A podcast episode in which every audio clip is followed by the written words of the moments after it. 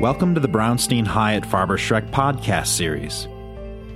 Brownstein policy directors Elizabeth Gore and Elizabeth Maier bring their broad knowledge of congressional issues from both sides of the aisle together for a discussion moderated by strategic advisor Mark Begich that includes the February 8th continuing resolution and the potential impact of the debt ceiling, as well as immigration, infrastructure, and their thoughts on any fallout from the three day government shutdown. Welcome to another Brownstein podcast. Today we are joined again with Elizabeth and Elizabeth to talk about kind of what's really going on in the 50,000 foot level of policy in Washington, D.C. Elizabeth Gore is the policy director, serves as the chair of the Brownstein Government Relations Department. Elizabeth previously served as chief of staff to Senator Byron Dorgan, as a special assistant to the Clinton White House, and in the House Committee on Budget. Having over 20 years of experience in Democratic politics and advocacy, Elizabeth provides clients with insight on the legislative and regulatory outlook for a variety of public policy topics, including energy and technology issues. Again, I'm joined with Elizabeth Maier, Policy Director, is a well trusted and political advisor at Brownstein. Elizabeth worked more than 10 years as legislative director to U.S. Senator John Kyl. She now focuses her efforts and expertise on advising Brownstein clients about numerous legislative and regulatory issues and uses her experience and expertise to advance clients' priorities. Uh, the year has ended, the new year has started, but we also have the issue around immigration. It at one point was kind of wrapped around uh, the budget issues, now it's not. Uh, we have an infrastructure bill may be being now talked about again in the world of policy from the Trump administration. We have budget issues that are lingering over the next two weeks. Uh, debt ceiling. It's almost like we've done this presentation podcast every I don't know two months, but maybe um, Elizabeth Gore, you can start off and tell us. I mean, what do you think? I mean, here we are, a new year. President's going to make his first State of the Union. We have big issues kind of still hanging out there.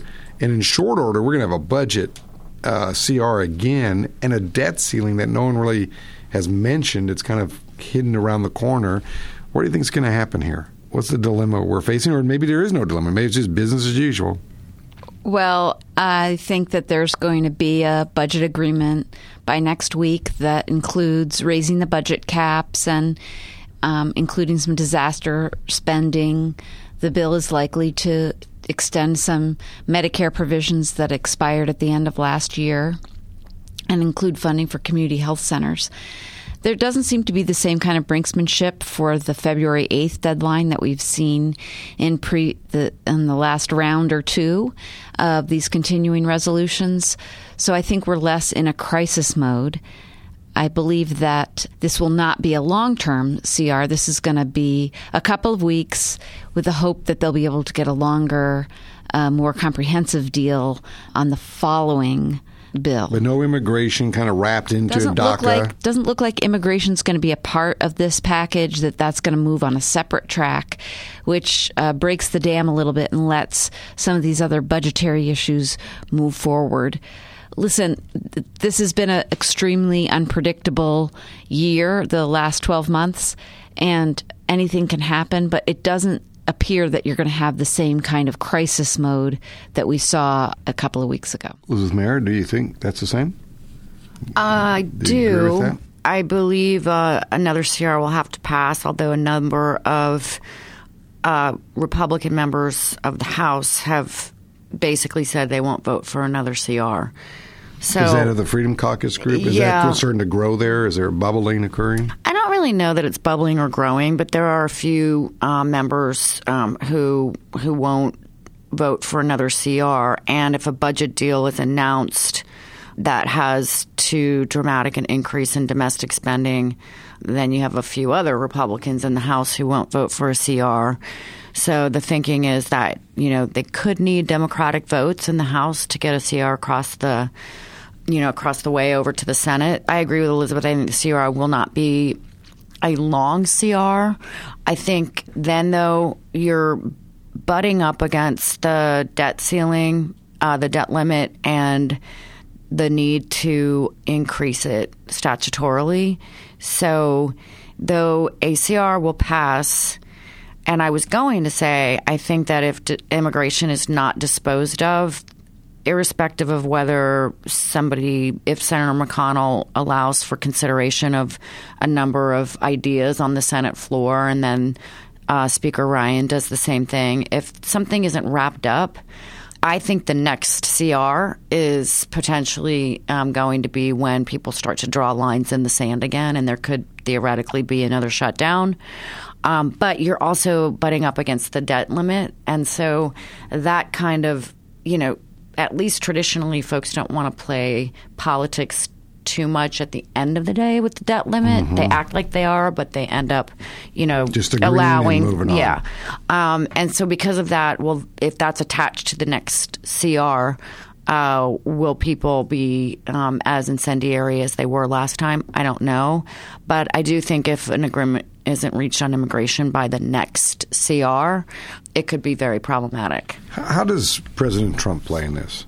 Or does he? Is Congress kind of interested in saying, President, stay away, let us figure this out? Or do you think the design forces him to participate? What, what do you think happens, Liz Gore? So, on the issue of immigration, from all I can tell, the president's not sure where he wants to head. He doesn't have a firm position. It changes um, often. I think he's taken four different positions on the issue of the Dreamers themselves. So that makes it really hard for him to lead. It makes it really hard for the uh, Congress to understand where he's trying to get to. Republican leaders themselves have said, we don't know what he wants. At one point, the president said, if you guys come up with a deal, I'll sign it. They came up with a deal and they brought it to him, and he said, I won't sign it. So it's very complicated to try and work with this president who is um, very um, inept at, at, trying to negotiate some of these issues. And do you think that's his, the same thing on the budget? Do you think he's not going to be able to? You know, let's say we're two weeks out now, and the CR is on. In, is he kind of hands off on the budget? So far, I mean, he just has not provided a goal for people to to aim for. You know, I think on immigration, one of the challenges that the administration has has had and they appear to be having the same challenge on infrastructure, is that sort of from a talking point perspective, they know what they want. And from a very broad, sort of rhetorical position, they do. But when you try and write policy, it, it seems to kind of come off the rails. And the president, again, has a shifting position, which makes it it really difficult. I think the there are many in Congress that would be happy to sort of take it on their own and and drive the policy themselves, but it's really hard to do that when the president is throwing gear, sand into the gears um, uh, on some of these some of these efforts. Liz Maier, what do you think? How, how, does the president play in this budget and other issues at this point? You know, here he is a year in, right? Do mm-hmm. you think he's going to change a pattern, or do you think it's the same, or what? Uh, Maybe that's too many questions at once. No, no, no. well, the pattern is there is no real there is pattern. No pattern. um, but to take a, an example, Elizabeth just uh, used uh, infrastructure, for example. Um, I agree with her. The administration has said wholeheartedly that they want to do something. Um, but even Senate Republicans who are steeped in the infrastructure um, issues, such as Senator Inhofe, and who has been for a very long time Forever. has has basically said, uh, well, how do you take 200 billion and turn it into a trillion? And because infrastructure isn't as much a partisan issue, and more folks seem to want to delve into trying to find a way to find more money than not. He's not exactly sure how serious the administration actually is about getting something done on infrastructure. So it's kind of a wait and see. We'll have to wait and see where he comes to the table on that. And and then I, I, I would say on the budget, a lot of people are talking about the idea of parity between uh, defense and domestic spending. And um, frankly, I I do believe that at the end of the day, um, as long as there's adequate uptick in defense spending, I think that President Trump would sign or you know be a part of an agreement that really articulates a, a series of numbers that we don't know yet, but that are bipartisan more in nature. On on the immigration front, I believe that he I think he's always been pretty clear that he wants to do something about the folks who are here um, and who are called, you know, the dream class or the DACA folks. It's just the outlier issues that go along with it that he has changed his position about. He said around the time he had that bipartisan meeting that was covered um, by the press, essentially that he would sign anything that Congress sent to him. Um, and now he has these principles that he has sent out that he said have to be in some way a part of, of any deal.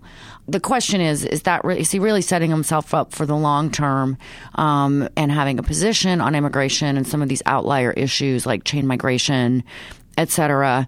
And actually, he'll sign something, let's say, that has funding for a wall and then the DACA class. We, we don't. We really don't know. Is, is it? I mean, I, am thinking about these issues. You know, you got the budget, you got debt ceiling, you got immigration. Now you have infrastructure backup, which I think eh, Elizabeth Gore, you tell me if I'm wrong. I mean, as a, as a former Democratic senator, I mean, we love infrastructure, right? We we like to build stuff, but I literally was at the airport yesterday and I heard a group who were flying here to DC and they talked about the $200 billion over 10 years and they were laughing about it. They said 20 billion a year. You you can't even get out of the gate on that. I mean, one state alone will suck that dry because of the needs and the backlog of trillions in infrastructure. So is it is it just the phrase of infrastructure we're going to hear over and over again or are people going to really get to back to the trillion dollar issue, which is really not even it's one fifth of what's needed in the marketplace in order to meet the demands that the engineering community has said for just public infrastructure. Forget private infrastructure, public infrastructure. What is it? Just another? Let's just throw infrastructure out there. And we have a lot of clients in the Brownstein group that care about this issue a lot because every time it pops up, it seems we get calls from our clients saying, "Is this the bill?" And then we scurry around and we find out, yeah, not 100%, right? Your, your thought on that, Elizabeth Gore? So I think there's a couple reasons why the infrastructure bill faces a very steep hill to get up. First of all, the administration and the Congress, the leaders um, on this issue haven't decided what they mean by infrastructure. Um, is it just roads? Categories? Yeah, is yeah. it just roads and bridges? Does it include rural broadband? Are they talking about schools and hospitals, which the president mentioned at one point? Are they talking about regulatory relief, which has been something that's been discussed? And so there's sort of a fundamental lack of understanding about what it is that they're trying to achieve. The second problem is that they don't have a funding source. And without a funding source, your point is exactly right. They don't have a way of paying for these projects, and a, a small um, infrastructure bill of a couple of billion dollars a year really doesn't achieve any of the goals of economic development or making a dent in the um, weakness that we have in our in our transportation um, network. So I think that um, that's a real problem. Now, listen, the, the reality is that um, uh, voters are fickle, and that makes politicians fickle. And uh, there there may be a point later this year where um, both sides see it in their interest, both Democrats and Republicans, and the Congress and the White House see it in their interest to pull together and come up with a plan that um, that that that is bipartisan and that can um, you know get to the president's desk for signature before the end of the year. I just think that that's hard to do, and the, those stars are not aligned at this point. Elizabeth Maier? Um, the only thing I would add to that is from talking to a number of folks on the outside who might be involved in public private partnerships or want to be, or are um, just looking for a way for the federal government to get out of the way or to um, expedite licensing and permitting um, and eliminating some of the regulations that are getting in the way of getting things done. There are some entities, um, yes, they want the money, but they they almost as much want the uh, reform of the regulatory and licensing and permitting process. That in and of itself does not make an infrastructure bill, but it is something it that spur infrastructure development. It, it could, and it, it is something that I've heard over and over from you know some clients at the firm that just want a process, a fair process um, that doesn't take you know outlier number of years. Yeah, I think that the um, counterpoint to that is that Democrats are going to be reluctant to do a bill that is just a standalone regulatory reform bill if they see it as a way of weakening environmental regulations and environmental review. Reg reform is something everybody supports. Gutting the National Environmental Protection Act is something Democrats have a problem with. So I think, again, it depends on what reg reform means. It depends on what permit permitting streamlining means and what the impact is going to be on on some of the fundamental processes that are currently in place. Nobody thinks that there should be a 10-year window to try and get a road permitted. It's too long. Um, but I do think that on the Democratic side in particular, and among the general public, people do want to make sure that there's some um, review to ensure that there's not significant environmental damage being done uh, on these major infrastructure projects. So there's a balancing act even in that space. And again, I would be surprised if that could move as a standalone. As part of a larger infrastructure bill, yes. As a standalone piece of legislation, I think it's going to be a lot harder. I agree with Elizabeth. I, I would just say that, you know, for those of us, and I know Elizabeth remembers this, as um, maybe you do too, but when the um, the stimulus bill, you know, was getting worked on, and you know, it went back and forth, and are people voting no? Are they voting yes? And um, we were briefed in my old job numerous times about you know, what projects are actually shovel ready mm-hmm. or not. Mm-hmm. And part of the problem we came to learn about the sh- quote shovel ready or not shovel ready, and, and many, many, many were not shovel ready, was the permitting and licensing process, and probably some necessary environmental portion of it. But it also was just too laborious and long and needed to be streamlined. Right. So, well, I know in one of the bills, I can't remember, is in the highway transportation bill, uh, they changed one, I think, projects under 10 million or 20 million. They streamlined that line uh, process for that simple reason because it seemed not logical to have a road that's maybe a $5 million road taking 10 years to build when in reality, by the time you're done, the actual construction costs the actual physical pavement and so forth was maybe one fifth of that, and the process to get there. So there is this balance of what is regulation that's good that makes it work what is regulation that's overburdened that's a great debate and i know i think i might even be senator heitkamp and uh, Johnson. I can't remember which it's one. Mr. Lankford from Oklahoma. Okay, that that they've talked about this whole issue and what, what can be done. So, you know, there's a lot around this in a, in a broad sense. Let me ask you. Um, you know, as we get to the close here, and that is, and I'll ask Liz Gore this first, and that is, you know, we we went through. We've had in at least in my time in the Senate, and now out of the Senate, I've seen two shutdowns. Um, one longer. This one was shorter. DACA was kind of the driver to a certain extent. Do you think? Um, I mean, one was Republican driven, one was Democratic driven. Depends who you argue with about it. But are those are they producing any value? I mean, I think about the one that just occurred. It was three days.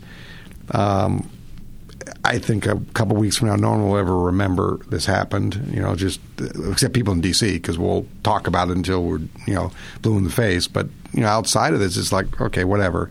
Because did that have any impact, positive or negative? That three day shutdown, uh, in a weird way, was over the weekend people assume the federal government's closed. So, any any thought on that from a Democratic? I mean, what was you know was like done and then it was suddenly recoiled back fairly quickly. Any thought on that from the Democrat side? And I'm I'm going to ask the same question on the Republicans. Do they?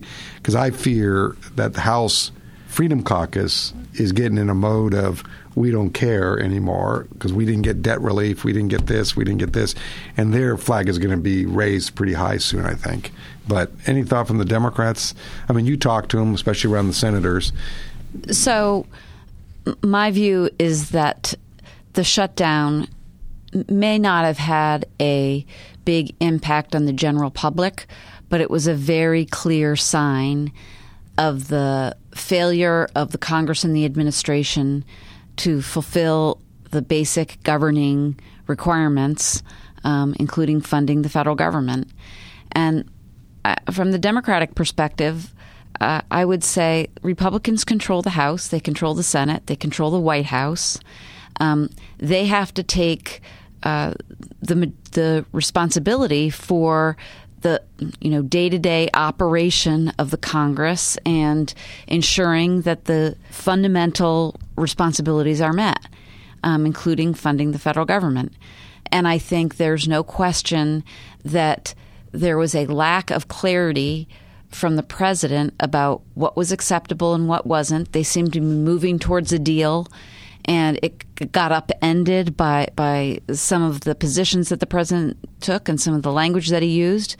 So I think that it is uh, more symbolic than than impactful, uh, uh, uh sort of in the day to day life of of um, most Americans. But I do think that it is symptomatic of a larger problem, which is um, decline in the ability of Congress and the administration to get the basic functioning government to continue. Yeah, the basic pieces to keep it operating. Elizabeth Maier, any? I mean, I, I see the Freedom Caucus kind of popping up more in news reports than they used to debt ceiling being one of the issues in the sense of commentary by a couple members. Uh, what do you think? Is that yeah? Just- with all due respect, this last shutdown was not the fault of the Freedom Caucus. Um, you know, in my opinion, Senator I'm Schumer. not saying it is. I'm saying in the future, I think they're going to raise their head much higher than before. And can they? Do they care about a shutdown if they are the ones that implement it? Do you think it's a high value to them to not have a shutdown, or do they do you Well, think their just- principles are going to become more outweighed than before? Well, as the old saying goes, beauty is in the eye of the beholder. Who is the cause of a shutdown is also probably in the eye of the beholder. Um, I, I don't know. I, I believe that there are, you know, probably a group of House Republicans um, who don't see a federal government shutdown quite the same way that maybe some of the uh, individuals who have worked on these issues and are in Congress uh, look at them And see it every I- day. I will say that um, a shutdown, even for folks who don't necessarily believe it's really that terrible a thing, I think everyone is getting more and more information as the days and months go by. And the billions of dollars that a shutdown causes is actually not lost on the Freedom Caucus or the you know members of the RS Republican Study Committee in the House. Um, with respect to this last shutdown, um, it was very apparent that a uh, compromise on the the DACA folks um, was not in sight. And Senator Schumer, who it is believed, um, you know, sort of dismissed the folks who wanted him to shut the government down or not vote to continue uh, CR. Uh, the last time around, felt very burned by him and were very angry at him. So, you know, not that I'm always sympathetic to Senator Schumer, but he was between a rock and a hard place. He had voted to continue the CR one other time, much to the chagrin of many folks who wanted him not to because of DACA. He had to do something at least for 24 or 48 hours um, to show support for, you That know, wing them- of the that- party. Sure. Um, but then I think that he started to realize that he was getting a little bit over his skis. Mm-hmm. And he decided that he just had to agree to get his conference to vote for it. So I, I do, on this last shutdown, I mean, the Democrats could have voted for it and just everybody could have said they were going to continue to negotiate in good faith this next time around, as I said before, I, I think that everybody will say that. It's the next time around. And if they can't get their act together by then, it's everybody's fault. Anybody. I- yeah. Yep. Let me uh, close on this comment and then maybe um, what do you think in this question? You know, we have a, you know, always with a January, you kind of feel like there's a new year, new fresh start. Everyone kind of rethinks everything. So here we are, uh, State of the Union. Everyone's kind of back. They're going to all have their retreats over the next two weeks approximately. Between now and the end of the year, what's the number one issue that people do you think are going to deal with this year? Elizabeth Gore? I think the biggest issue in the Congress is going to be the budget and the debt ceiling because I think there's going to be a hard time to to have any other big legislative initiatives. So I think in Congress, the biggest issue is going to be the budget and how we resolve um, the debt ceiling. I think uh, there's going to continue to be regulatory activity, and uh, it's hard to say what the biggest regulatory um, item is going to be, but certainly the Clean Power Plan from the EPA is going to be a um, very major regulatory effort um, as this administration goes to rework that, re, re, um, replace the, the Obama era rule. And then, thirdly, I would just say outside of the Congress, the biggest story in Washington, D.C. in 2018 is going to be what happens on the Russia investigation. Uh, there's no question that there is a lot of activity with Bob Mueller and others regarding um, a, maybe potential money laundering, maybe potential obstruction of justice by the president, and that is going to be the storyline that um, is most important and probably most dominant in 2018.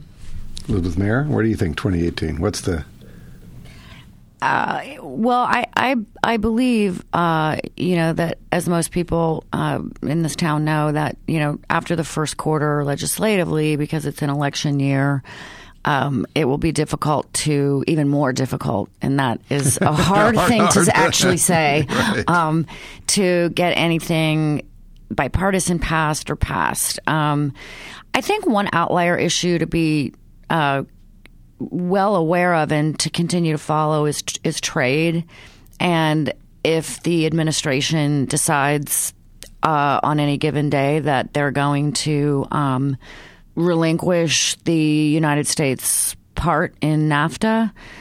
I just I don't know what can happen or will wa- happen. There are a number of um, privilege processes that can be gone through um, to to try to do something, but I think that's an outlier important so trade's issue. kind of hanging out there as something that might come in off the side. Yeah, I mean primarily NAFTA. The other issues, TTIP and TPP, mm-hmm. are important, um, but it just seems like those are sort of on a back shelf right now, even though the other countries participating are moving forward. Very good. Thank you both very much, as usual, for uh, insightful conversation for our listeners, and appreciate you taking the time today. Thank you both. Thank you for listening to the Brownstein Hyatt Farber Schreck podcast series. Visit www.bhfs.com for more information.